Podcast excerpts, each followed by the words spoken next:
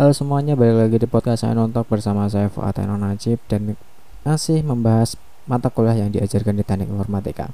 Untuk podcast kali ini bernama pemrograman visual. Nah, pemrograman visual ini apa sih? Jadi awalnya dulu waktu semester 2 atau semester 1 sih, saya masih ingat-ingat dikit. Saya kira pemrograman visual itu teorinya yang akan diajarkan adalah UI atau user interface yang ngomongin visual kan atau user experience biar kita tahu UI UX itu yang lagi berkembang itu seperti apa. Dan selain itu saya juga mikirnya oh ini visual. Visual berarti face recognition atau pengenalan wajah atau pendeteksi wajah. Paling mentok mungkin akan diajarkan di pemrograman visual itu adalah pengolahan citra atau uh, ya kayak misalnya CCTV di screenshot terus jadi terus jadi kayak misalnya oh ini plat nomornya atau plat kendaraannya nomornya berapa. Nah kayak gitu. Awalnya di semester 1 sampai semester 3 ternyata teman-teman tidak seperti itu yang diajarkan. Jadi yang saya masih ingat-ingat tentang pemrograman visual adalah tidak mengajarkan semua yang tadi saya ingin dapatkan di awal atau saya jelaskan di awal. Pemrograman visual ini bahasa pemrogramannya pakai Pascal. Jadi waktu itu pakai IDE-nya namanya Embarcadero. Terus tugas akhirnya yang saya masih ingat adalah membuat permainan atau membuat games versi desktop. Karena waktu itu Android itu masih ice cream sandwich.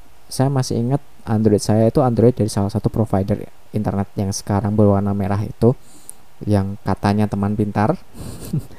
Jadi itu dia mengeluarkan HP dan itu murah meriah banget waktu itu level mahasiswa itu murah meriah buat saya. Dan ternyata semua HP teman-teman bukan semua sih sebagian besar HP teman-teman saya itu nggak bisa pakai emulator atau dipakai ini HP-nya itu emulator sedangkan HP saya yang dari teman pintar tersebut itu bisa pakai emulator. Jadi eh, USB debug USB debuggingnya itu nyala. Nah gitu loh.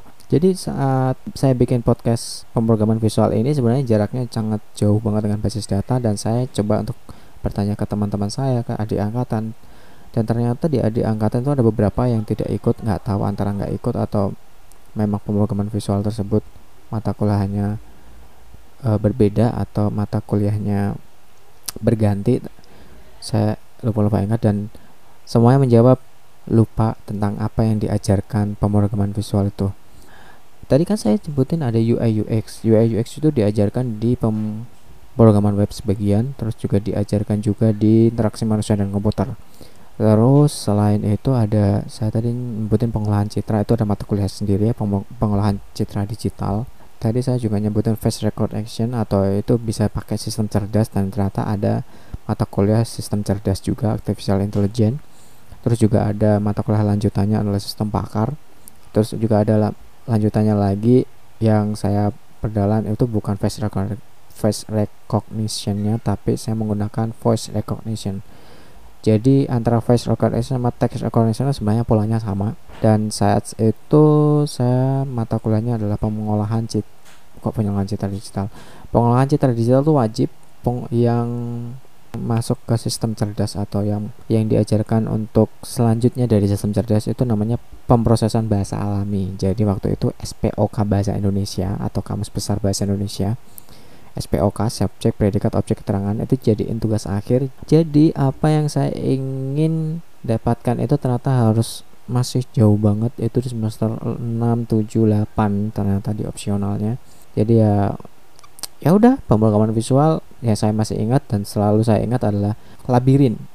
Teman-teman masih ingat labirin nggak? Atau teman-teman nggak tahu itu labirin apa?